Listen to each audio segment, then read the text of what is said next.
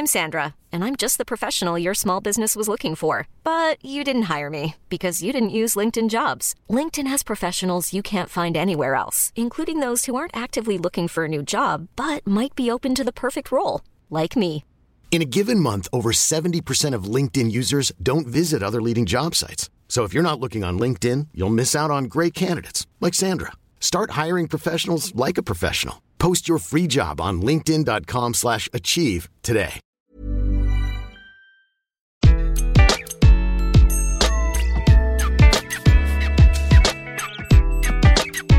Bonjour, je suis Gaël Châtelain-Berry, bienvenue sur mon podcast Happy Work, édition du lundi, le podcast qui va vous faire démarrer la semaine du bon pied.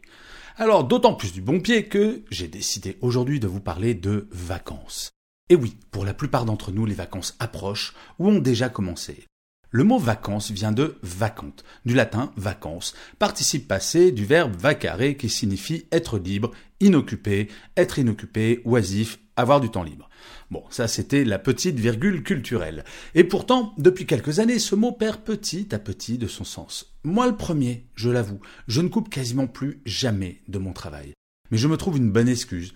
Je ne considère pas mon activité de conférencier, d'auteur et de podcasteur comme étant un travail.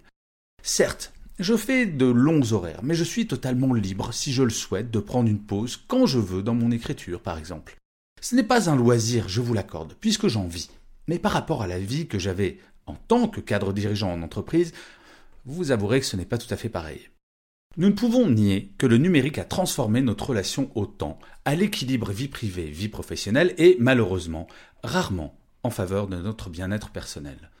il existe peu d'entreprises conscientes de ce fait et qui agissent de façon concrète pour donner la possibilité à toutes et à tous de prendre une vraie pause, sans penser un instant au travail.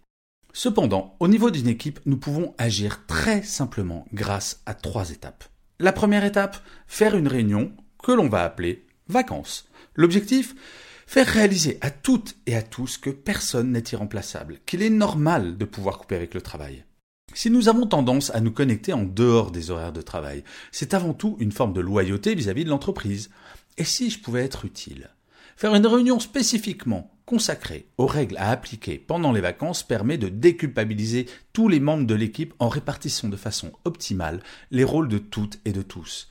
Quand tel collaborateur ou collaboratrice est en vacances, qui va reprendre ses dossiers, qui va répondre à ses mails, etc., etc.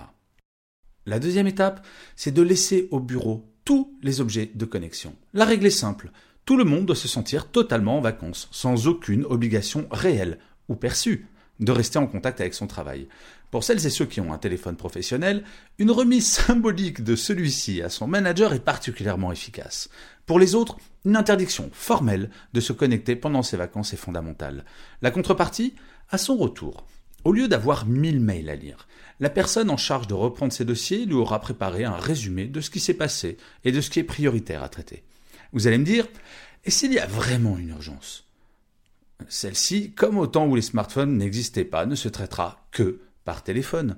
Nul besoin de vérifier chaque jour s'il y a une urgence. Si tel est le cas, c'est cette dernière qui viendra à vous si vraiment il n'y a pas d'autre solution.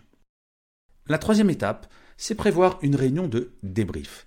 Nous le savons bien, le retour de vacances est anxiogène. Pourquoi?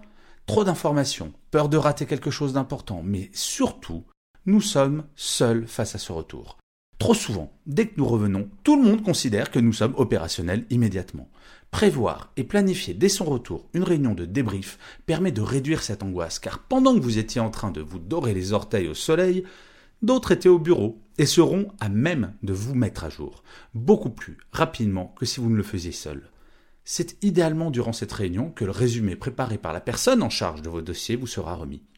En théorie, grâce à cela, inutile de lire les mille mails accumulés sur votre boîte, mais vous pourrez les effacer sans craindre d'avoir raté quoi que ce soit.